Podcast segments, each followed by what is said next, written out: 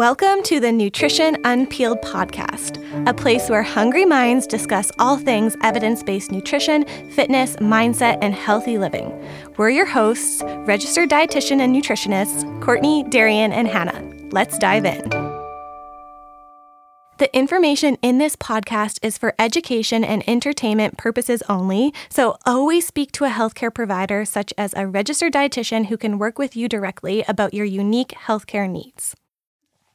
Hello there, and welcome back to the Nutrition Unpeeled podcast. Today, we're talking all about how your environment impacts your choices and how to carefully curate it to support your wellness. Oftentimes, people think that building better habits is all about willpower or motivation. We often hear people say, I need to get motivated to improve my nutrition habits. And we actually did record a podcast all about motivation, so we do recommend you go back and listen to it. Um, but while willpower and motivation are really helpful characteristics to adopt or to have when you're building new habits, uh, we actually believe that a carefully curated environment can have a greater impact on your success. So imagine if your environment, your home, your office, your social media was crafted in a way that made supportive behaviors easier and unsupportive behaviors harder. How often would you make aligned choices if they were simply the default response to your environment? How much easier would that be than trying to motivate yourself all the time? In this podcast, we will explore how your environment is impacting your choices and what you can do to improve it.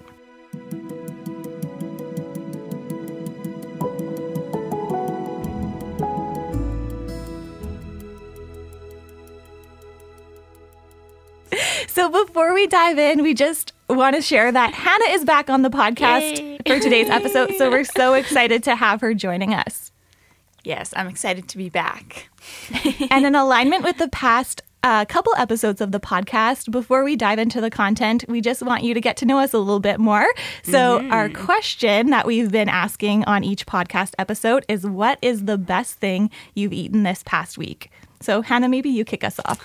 sure. Okay. So, I had a little bit of um, warning that this question was coming. So, I did look up what the meal was because I got HelloFresh this week. Oh. And I had this Moroccan spiced turkey bowl that was so good. And now I'm definitely going to say the recipe and make it again. So, that was definitely the best thing I had. Mm, awesome. That sounds really good.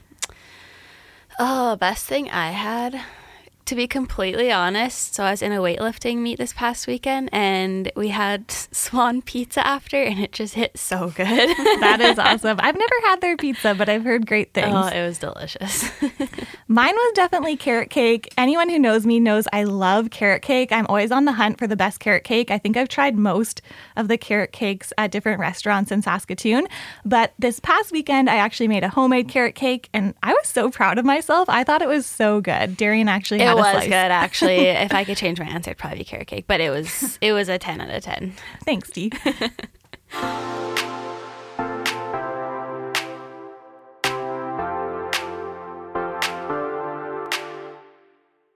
All right, so let's dive into our content about how to curate your environment. The first tip that we have is to create supportive cues in your environment. Every habit is initiated by a cue, and we're more likely to notice cues that stand out to us. So, oftentimes, environments where we live and work make it easier to not do certain actions because there's no obvious cue to trigger that behavior. So, just as a kind of simple example, it's easy not to drink water when you don't have a water bottle on your desk. Or maybe you don't take your vitamins when they're out of sight or hidden in your pantry. Yeah, so when cues that spark a habit are subtle, hidden, or absent, then they are easy to ignore. Thankfully, there is good news in this respect. You can become the architect of your environment. When you understand the habits that would support your health and wellness, you can create intentional cues in your environment to make those habits easier to adopt. Yeah, so if you want to make a habit a big part of your life, make the cue a big part of your environment. Um, because if we think about it, like the most persistent behaviors usually have multiple cues to them. Mm-hmm. So we want to create multiple cues in the environment for whatever habit we're looking to adopt. So, kind of building on the examples that mm-hmm. Darian shared, if you want to drink more water, like leave as many cues in your environment to drink more water as you can. Mm-hmm. For me, that's carrying a water bottle with me. It's on my desk when I'm working mm-hmm. with clients, it's in my backpack. But I mean, it could be leaving, you know, a glass of water on the counter or by your bedside table. Um, kind of piggybacking on Darian's other example with vitamins, like if it's tucked in the pantry, yep. you won't see it. So put in a put the vitamins in a place where you see them every day. I know for a lot of people, you know, they're motivated to drink their coffee. They don't need yep. a cue for that. So put the vitamins by the coffee machine or maybe, you know, by your toothbrush in the bathroom. Um, this kind of bridges on the concept of habit latching, which is to latch a habit or a new habit onto a habit that you already have. So brushing your teeth, drinking coffee, those are pretty staple habits for people. So for example, if you want to drink water or take your vitamins, um, put a glass of water by the coffee maker or toothbrush or the vitamins. Definitely. It's like sprinkling those little triggers throughout your surroundings. Um, it's going to increase the odds that you're going to think about it more in your day. Yeah. So, do you guys have any cues you've recently built into your environment for supportive habits? Yeah, so one that I have started to do probably over the last couple of months is I take out all the ingredients that I need to make my breakfast the night before. Um, so they're on the counter and ready to go. I make protein pancakes every morning. Mm-hmm. Um, so I have all the ingredients there so that when I come down in the morning, it's all ready to go and I don't even have to think about what I'm going to have or spend time getting it ready. Mm, that's a good one. What about you, Court? Yeah, mine's actually not nutrition related, though we will talk about some specific nutrition cues that you can create in your environment. But mine was actually um, lip balm because my lips were really chapped this winter and I was just kind of rolling with it. And then I realized like I need to um, build some cues into my environment. So I put one in my car, my backpack, my bedside table. And now I'm feeling like my lips are much more moisturized. They look moisturized. Okay, so kind of building on this concept of creating supportive cues, we have some very specific examples for cues that can be helpful from a nutrition perspective. Um, so, our first tip is to meal prep for success.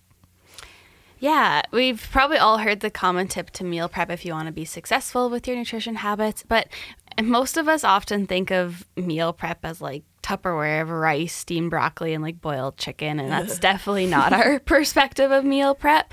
Um, it can simply mean just having a few ingredients prepared ahead of time that will make for a fresh meal that will come together very quickly or even just offer you a few grab and go snacks. So, for example, um, barbecuing some chicken that you can add to wraps or sandwiches or bowls throughout the week, or uh, hard boiling eggs to have on hand for a snack. May I just say that I did not eat hard boiled eggs until like the last like three months and now like literally never. I never had hard-boiled eggs and now i've been on such a hard-boiled egg kick. Like man with some salt and pepper? Yeah they slap. yeah. I feel like they really stick with you through the day yeah. too so they're an awesome snack mm-hmm. yeah i've been enjoying them quite often as well yeah, so other things that you could, you know, prep ahead of time would be things like baking. So baking some muffins that maybe you pair with some cheese that's even already sliced up in the fridge. Um, cooking, batch cooking grains, I find is super helpful mm-hmm. because I find that I really kind of sometimes struggle with finding that carb or that fiber filled carb that we talk about with a meal. Um, that's quick, right? You can eat bread, you can eat crackers for sure, but sometimes it gets a little bit redundant. So if I have some quinoa or I have some rice or potatoes that are already made, yeah. it's so easy to add into literally any meal. Mm-hmm. Yeah, I was doing that with sweet potatoes for breakfast, and it was mm. so nice. It felt like mm. um, a more elaborate meal, but it was super quick. And the last one I find a lot of clients struggle with is adding veggies um, mm. into the day. And so having your veggies washed and chopped um, right when you get from the grocery store, or I mean, you could always buy the ones that are already like washed and in the bag themselves. Um, but then it's just way easier just to grab as a snack or to grab to balance out a meal. Yeah, and Hannah, you actually oh. shared kind of a great tip near the beginning of the podcast is we actually find a lot of clients are quite successful when they rely on a meal prep service like, you know, there's HelloFresh or Chef's Plate and maybe there's some other companies as well, but you know that meal is partially prepped in the fridge and you're probably going to be motivated to make it so it doesn't go to waste. So, yeah, another great way to have a bit of meal prep ready to go. Yeah, mm-hmm. totally. I've been loving getting HelloFresh actually. Like we've and plus it's like nice to have different recipes and different mm-hmm. ideas like that. If you're in a food rut, I think it's an awesome way to kind of get out of it. Um, but yeah, like you said, it's like, well, there's a bag full of food that's already almost a recipe. I'm not gonna let it go to waste. So Yeah, and I shared this tip actually on Instagram a while ago, but like Hannah shared, she has the recipe card now, so she can recreate the recipe mm-hmm. just by purchasing ingredients at the grocery store. But I also noticed that on their website, they post all their recipes for free. So honestly, if you you know have time to make homemade meals um, and you don't need the meal prep service, but you're looking for new ideas, go on their website. Um, yeah, it's a, just a really great spot to find new recipes. Is there a food that you guys always have prepped and ready in your fridge? Mine would be hard boiled eggs. I know we're kind of beating that one into the ground, but I love hard boiled eggs. So I'll often have uh, like quite a big batch of hard boiled eggs ready to add to snacks throughout the week. Yeah. what about you, Darian? Um, lately I've been having the kind of blender banana muffins from the blog on hand and I'll throw keep those in the fridge and then I'll grab one as a snack in the afternoon with some peanut butter on it or if I need just a kind of pick me up anytime. Yeah, nice. I would say that probably chicken is honestly the one that I have on hand just because it's the easiest protein for me. Um, so like make like three chicken breasts honestly at the beginning of the week, and then if I don't have a protein to add to a sandwich or a salad or a bowl or whatever, then I can just throw that in. Our second tip is to utilize convenience foods. And we actually talked about this in our what episode was it? Um, I think it was like our Meal tips. prep? Yeah, our tips for meal prep. So you can go back and listen to that episode. Um, but when we think of convenience foods, like I think a lot of times people think, oh, okay, chips, sodas, candies, chocolate. However, in our opinion, convenience food is just really any food that has a little bit of work done to it to make it easier for the consumer. Um, so there's lots of nutritious convenience foods available at the grocery store, and so relying on them just you know makes it easier to have that cue in your environment and to reduce the effort that it takes to put a meal together. Totally. I think that this is an area that I love to lean on a lot. Um, and so, for instance, you know, I talked about the veggies and maybe not having um, the veggies ready and that being harder to eat them. So, I'm a big supporter of bag salads. Always have some of those, and they're always coming out with different flavors. So I like to experiment. Um, sometimes, honestly, even if it's a busy week, I might even opt to get a veggie tray, Yeah. um, just because I know I'm going to eat those veggies because they look so dang good in that tray. Yeah. yeah. Other great ones in terms of like this vegetable and fruit category would be like, I know both Hannah and Darian were relying on those frozen peppers and onion mix. So they're cut Yeah. up, ready to go. Um, and you store them in the freezer and then you can just add them, saute them, add them to omelets, quesadillas. Um, and there's lots of great frozen items like that that are really quick. Yeah. So good. Um, some protein options would be, you know, rotisserie chicken, even de- lean deli meats. Um, pickled eggs are a good one. Some people would be like, what? Yeah, Pickled del- eggs? yeah. Darren, you've been throwing down on some pickled eggs. I'm lucky my dad will make them, and whenever I go home to visit, he'll send me home with a jar or two. So I love pickled eggs. Awesome. Uh, beef or turkey jerky, awesome options. Um, canned tuna, smoked oysters. I know Courtney's been I throwing love down on smoked oysters. Some of my clients have been eating them. They're like, oh my gosh, I never would have thought I liked this. But crackers, cream cheese, a little bit of hot sauce, which was Ooh. Darian's tip from Yep. a podcast a while ago. So good. Yep. And then, of course, even things like protein bars or protein powders still fall in within that more convenience, like pre-packaged option. Yeah, there's lots of fats that are quick for on the go, like a portion cheese at you know different grocery stores. They have all different kinds of brands of those little portion cheeses. Yeah. more packaging of course but it's quick to grab. You can throw it with a muffin like hannah shared. Um, so those are handy. I actually rely on those quite often. Other fats would be like pre-made hummuses, guacamole, or tzatziki. And I think dips is something that I have gotten into a lot because I noticed to go back to my vegetable predicament um, that if you know I pack some carrots with my lunch and no dip, there's a 55% chance it's coming back um, at the end of the day. Versus if I have a nice dip to eat with my veggies, I am definitely going to be eating my carrots that day. Yeah, absolutely. Um, other quick items are portion packets of almonds or different nuts. Of course, you can portion them, them yourself, but if buying that little package makes it more convenient, I think sometimes it's worth it. Um, another one uh, a lot of my clients have really been jo- enjoying is frozen chunks of avocado. you yeah. can find them in the freezer section, and they're just so great to add into smoothies. It makes it really creamy and gives it that fat source. Nice. Uh, for carbohydrates, can't like honestly don't sleep on prepackaged rice packets. I love them. They're so easy if you can microwave them or just heat them up quick. Um, good old air pop popcorn. That's a good one going into the summer. I It feel like people are looking for, you know, easy Yeah. snacks for picnics or barbecues or to take to the beach. So air pop popcorn's nice for that and lots, of fiber. fiber, yeah. Your packaged breads and wraps will fall into this as well. But even the unsweetened little individual oatmeal packages are a really great option as well. Yeah, I find a lot of clients will use those if they're traveling because they mm-hmm. can take the oat packets with them, maybe some protein powder, mm-hmm. and they can make a little breakfast, a little protein oat breakfast. It's not something I've had too often, mm-hmm. but a lot of clients say it's really convenient if they're traveling and they get that, you know, easy oat in the morning, but then also building in some protein. Yeah, I use them a lot in university actually. I just do mm. the unsweetened ones, add some maybe berries to it and my protein powder, and it was awesome. Hmm. So, of all these convenience foods, do you guys have a top pick that almost always is in your fridge or is a, a go to?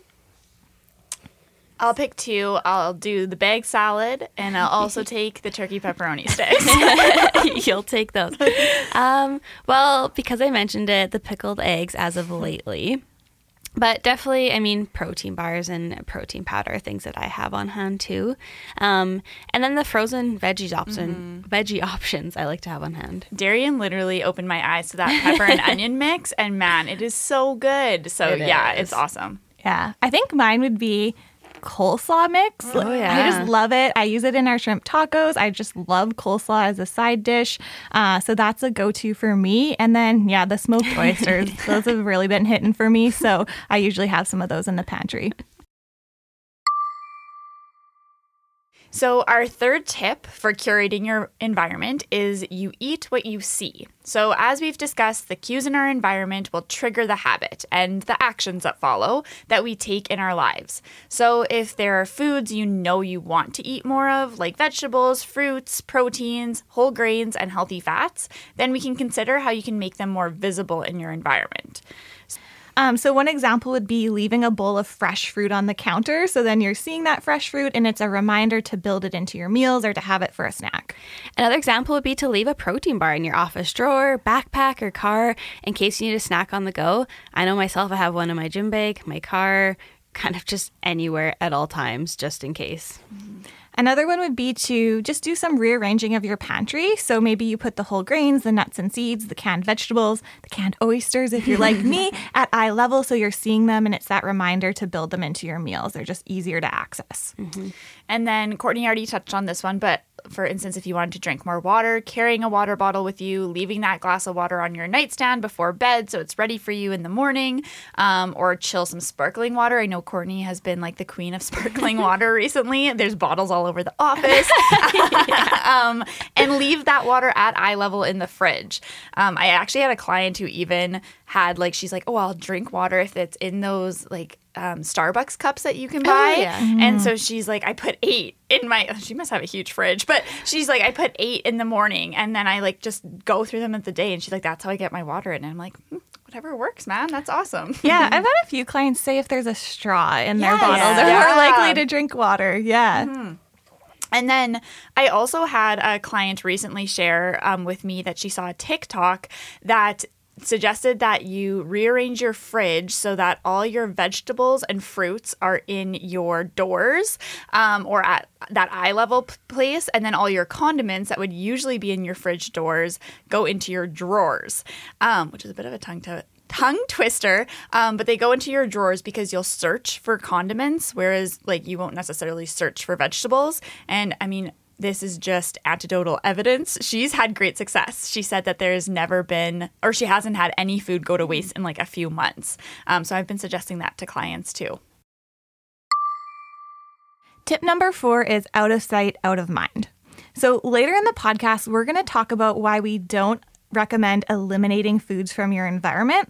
However, if you find there's a certain food you might be mindlessly grazing on or not really intentional um, in choosing, then it might be worth considering your environment design and rearranging things.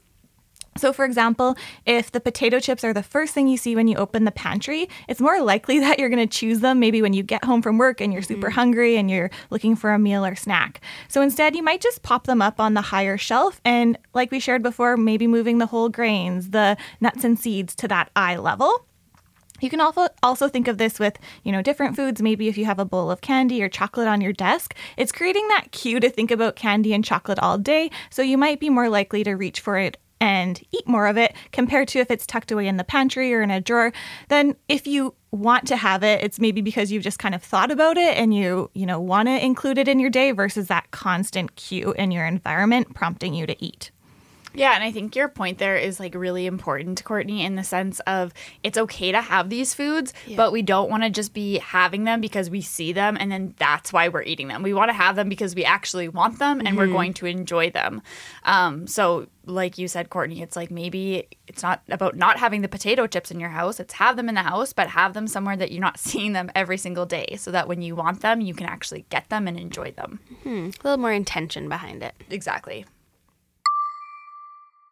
Tip number five is to curate your social media. So, we've maybe all heard quotes along the lines of your diet being more than what you eat, it's the information you take in. And I think for a lot of us now, social media is shooting out a lot of information. And so, we want to be careful in curating it in a way that's supportive of our health and wellness.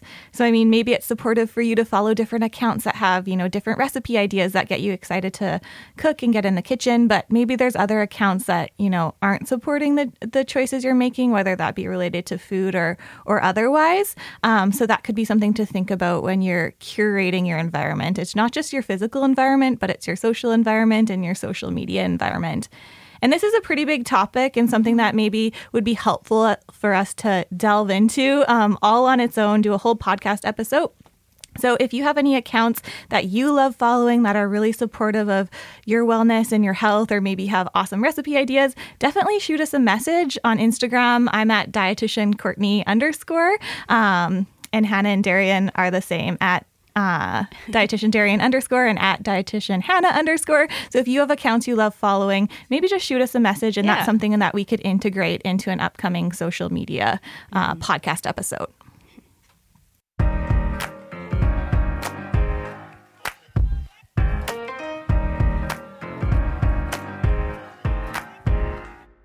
Okay, so in the second part of this podcast, we are going to jump into why banning foods from your environment doesn't work. So, when people consider curating their environment to make more healthful choices, they start to think about what they might need to cut out or what they need to leave out of their environment.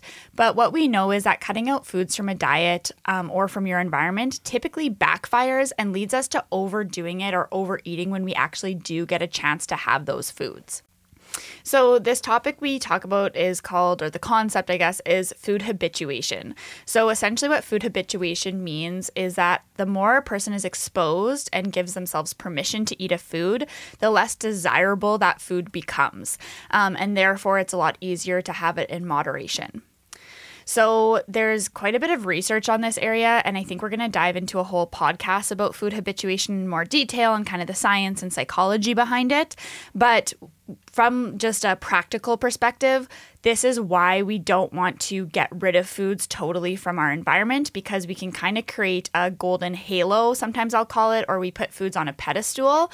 And then when we do get the opportunity to eat that food, then it's like kind of for lack of a better term, all hell breaks loose because we're like, well, we're never getting this food ever again, and we haven't had it in so long, and so everything is just firing in your body on all on all cylinders. Versus if it's something that you have frequently, um, kind of that novelty is another word we talk about in this area starts to decrease. Mm-hmm. So I have had clients share, and actually I have experiences with this as well in my past, where maybe I've carefully curated my environment to be super supportive of like whatever goal I was working towards. But then all of a sudden, you know, entering other environments, social environments, or, you know, maybe going home to your parents' house or your grandparents' house, where these foods that you've been restricting yourself from are suddenly available, you maybe feel scared to be around them, or, you know, the word or the term clients often say is I feel out of control around mm-hmm. this food. So, Hannah, how would someone maybe use this uh, concept of food habituation to build more confidence in being in these different social environments? Totally. So, you know, when we have different goals in mind, it can be really scary for us to have these foods in our environment more often, but that's actually the answer to it. So, you know, sometimes we can think of the example of holiday eating when we did our holiday episode. And sometimes those foods are really foods we overdo it on. And, you know, part of it is normal because they're awesome, tasty foods around Christmas and we're enjoying ourselves. But part of it definitely is too, is some of those foods are kind of, you know, more or less off limits throughout the year. And so when we do get that opportunity, we overdo it. So, you know, having those those foods, whatever it is, maybe it's a type of baking that you always overdo it on. Maybe you get the recipe and you bake it you know, a couple times a month and you have it there. Or maybe it's like potato chips that you never have in your house. And maybe you keep those potato chips in a cupboard that's not, you know, right at eye level, but it's there. And so, and giving yourself permission to have them when you really want them. Yeah.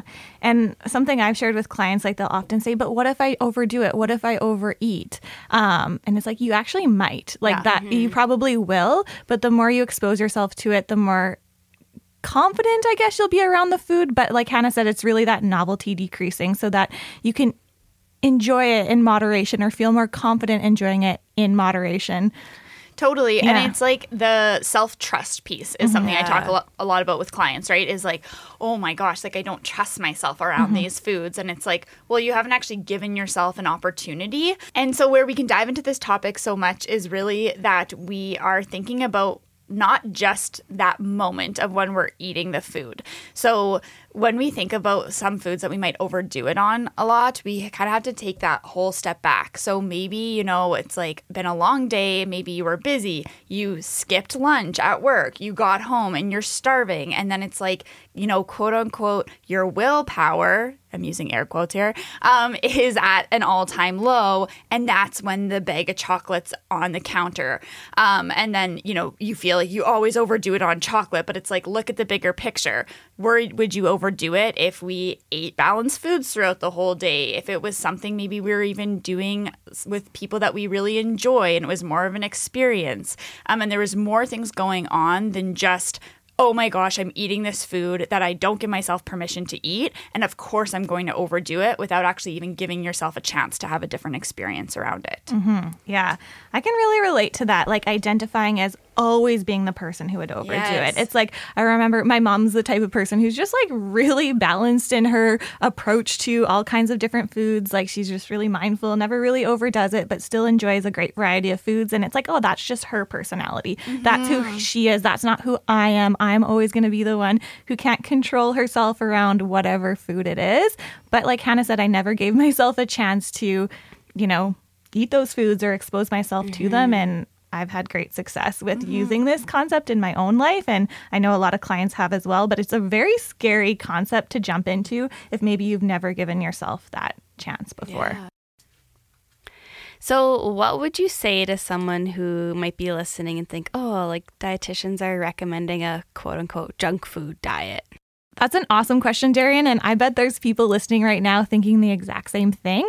Um, but from my personal and professional experience, um, it never really worked for me, and it hasn't really worked for my clients to ban foods. Um, it just leads to overdoing it or hyperfixating on that food. And so I know that by, you know, exposing myself to all different types of foods, I've actually found more consistency mm-hmm. with my mm-hmm. nutrition. And I know a lot of my clients have felt the same way. It takes a little bit of work. It's a little mm-hmm. scary um, at the start, but I've found that consistency has really improved my confidence with my nutrition and actually has made me feel, you know, better, healthier, fitter overall because I'm not having um, I guess such crazy swings in my nutrition yeah. where it's like, you know, that term on the wagon, off the wagon. Yeah. That's kind of what it felt like. Now I just feel, you know, more consistent and, and confident with how I approach a variety of foods. Mm-hmm.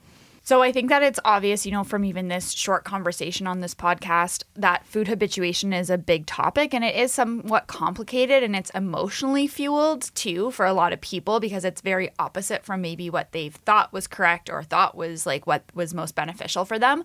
Um, so we will dive into, you know, the science, the psychology, and all that in more detail on a later episode.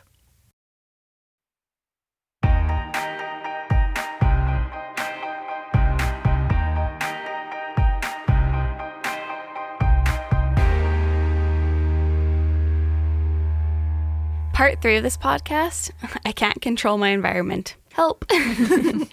so, kind of piggybacking off this idea of food habituation, we inevitably will find ourselves in environments that we haven't curated. And this is another reason where um, we find banning foods is unsupportive and having that food habituation, allowing yourself to enjoy those foods throughout your like life week is really important because that way when you find yourself in those environments where it's not exactly in your direct control you will find yourself maybe in a more confident place in navigating those foods. Yeah, because unless you plan on living in a bubble, like you're going to be in environments that you haven't curated. Like I've had, you know, clients who said, "Oh, my coworker has, you know, a thing of chocolate mm-hmm. on their mm-hmm. desk, and I can't help but grab one every time I walk by, or you know, maybe I'm at a barbecue and there's, you know, foods that I don't normally yeah. eat, and I feel like I just overdo it." And I knew it's kind of similar to what we yeah. shared before, but you will be in those environments. So, Absolutely. you know, what can you do to find more balance in those environments? But also, kind of, as Darian shared, mm-hmm. this is why it's so important that we're not banning foods in our personal mm-hmm. environment so that we're not kind of setting ourselves up for failure when we're in those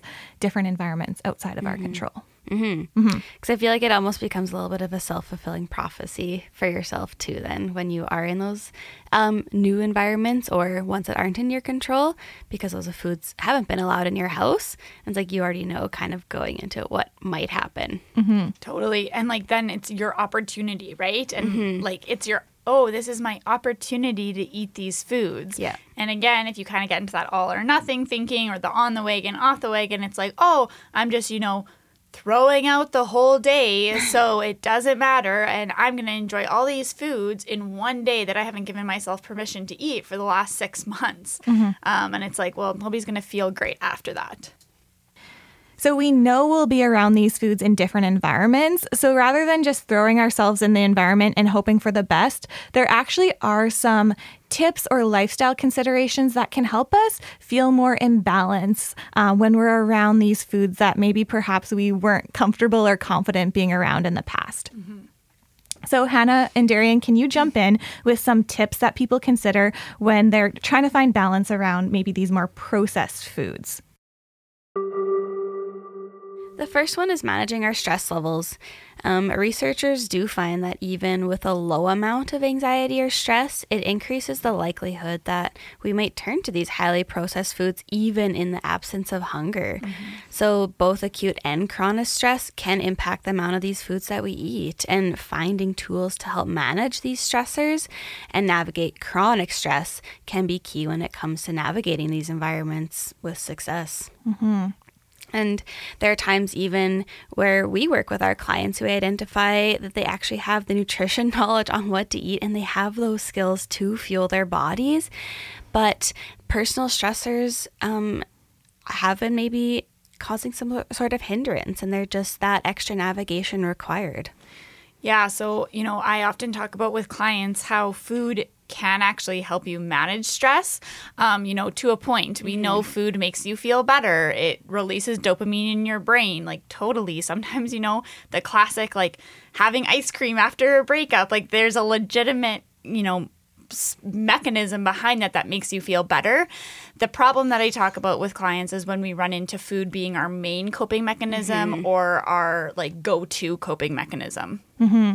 Yeah, I found a lot of clients experience a lot of relief when I tell them, "Hey, it's actually really normal mm-hmm. to turn to food under stress because like Hannah said, it can yeah. make us feel better. It can actually help to lower cortisol levels. So it's normal, but, you know, working with a therapist or psychologist to find mm-hmm. other tools to navigate stress can then help you feel more confident and consistent yeah. with your nutrition. So you're not, you know, like Hannah said, it's not your food isn't your only mm-hmm. tool. Mm-hmm. And I mean, that takes work and it's not, uh, you know, it, it, does take some work to create those new tools. But for a lot of people, um, that's the work that they need to do to find um, more consistency with their nutrition. It isn't actually like building more nutrition knowledge. Mm-hmm. It's, you know, other tools to manage stress in their life. Mm-hmm.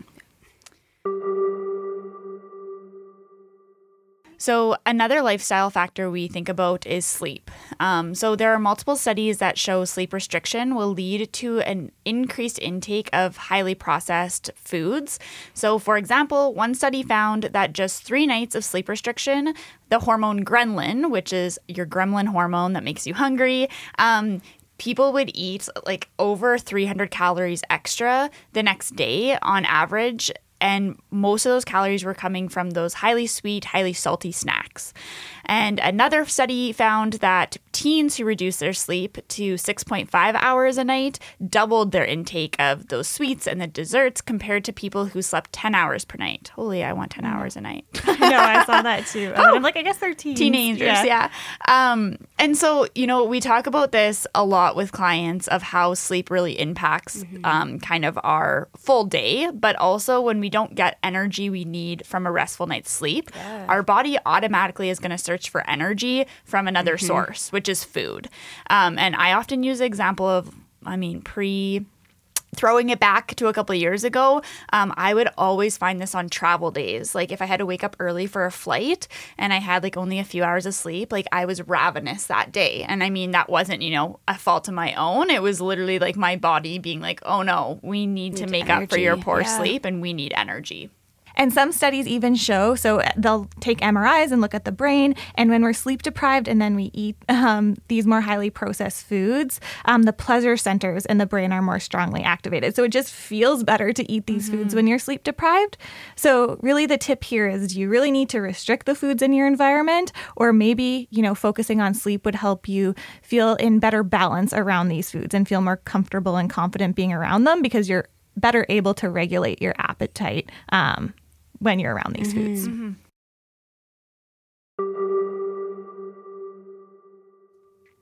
So, the third lifestyle consideration is understanding satiety. So, this is actually like a little bit of nutrition knowledge to consider when you're navigating more highly processed foods.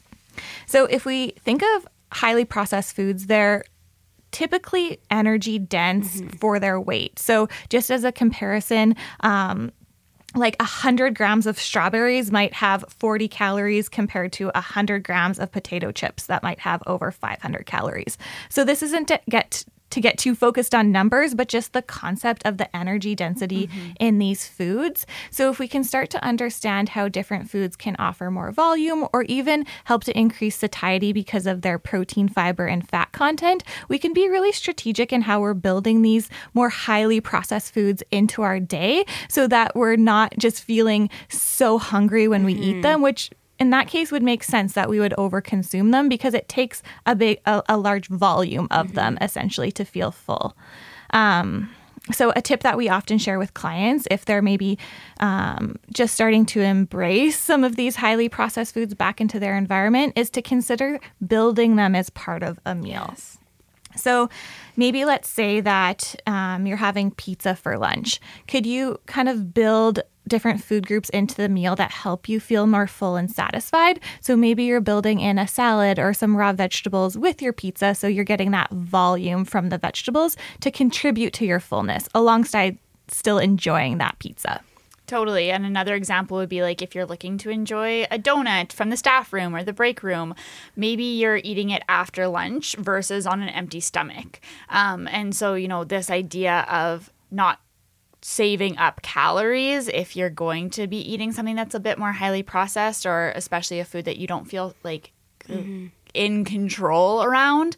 Um, it's like, okay, well, why don't we set ourselves up to actually enjoy that food in moderation because mm-hmm. we are satisfied from our lunch, but now we're just going to enjoy something that we just want to enjoy. Yeah. Mm-hmm. Yeah. For lack of a better word, you might feel you have more control yeah. around the food. Um, because you've built it, like Hannah said, into a meal where your blood sugar is supported. Mm-hmm. Um, your stomach, you know, has a good variety and a good mix of different foods, including mm-hmm. maybe some volumes from some fruits and vegetables. Yeah. Um, so I think it's a really great stepping stone into feeling more comfortable around these these different foods that we've touched about through the podcast. Mm-hmm. I actually did that the other day with some mini eggs. I have a kind of a yogurt bowl every night as a snack, and I had my yogurt, threw some berries in there, some peanut butter, and I threw some mini eggs in there as well, and it was perfect. Yeah. So, this tip that we're sharing to like build these more highly processed foods as part of a meal with, you know, we always talk about volume and protein and healthy fats and fiber. It's a really great tip, but think of it as a tool in your nutrition toolbox. It's not a rule that you have mm. to follow. So, I know for me, sometimes I'm just throwing down on, you know, carrot cake, like I shared earlier on, and I'm just eating it. I'm not having vegetables mm-hmm. with it. I'm not having protein with it. I'm not like adding extra fruit with it, but I'm just eating it. And that's totally okay. Um, but really just use this tip as a tool if you're, yes. you know, looking to maybe find more balance with these types of foods because you're prone to feeling like you overeat them. This can just help you um, increase the satiety that you experience as you eat them yeah. so you don't physiologically feel like you need to eat so much to get full. Yeah, I often use, I guess, the metaphor with clients of eating enough and actually meeting your body's basic needs from a nutrition standpoint is like putting your armor on. And then once your armor is on, then you can kind of fight the battle that is the psychological, emotional piece around your eating. But if we're not actually meeting our body's basic needs, mm-hmm. um, to put it bluntly, we have no hope in hell of eating any foods in a more balanced way. Yeah. And kind of as you shared earlier in the podcast, Hannah, like if you haven't eaten for five hours, you yeah. get home from work, there's chocolate on the counter. It might not be so much of a food relationship yeah. issue as yeah. it is you're hungry, your blood sugar is low. Like totally. you probably waited too long to eat. So um, I think there's a lot of, you know, putting that armor on and understanding how to support yourself through the day can make it easier to tackle these more emotional mm-hmm. battles when it comes to food. Totally.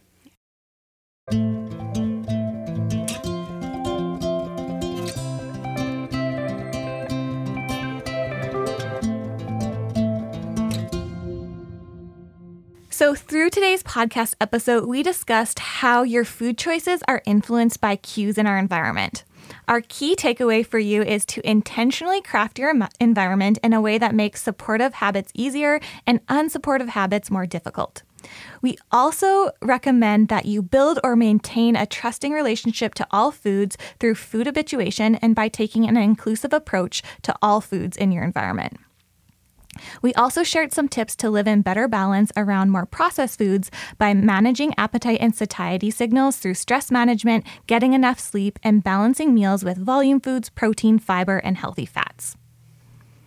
If you enjoyed this episode, you can support the podcast by sharing it with a friend, a family member, a coworker, or anyone that you feel would benefit from the tips and perspectives we shared to build a supportive environment. Thanks for spending your time with us. To further fill your plate, follow us on social media using the links in our show notes or visit us online at vitalitynutrition.ca.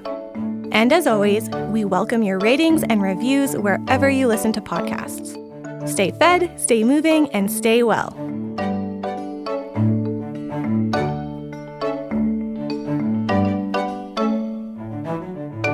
Produced at Sound Lounge by T Bone.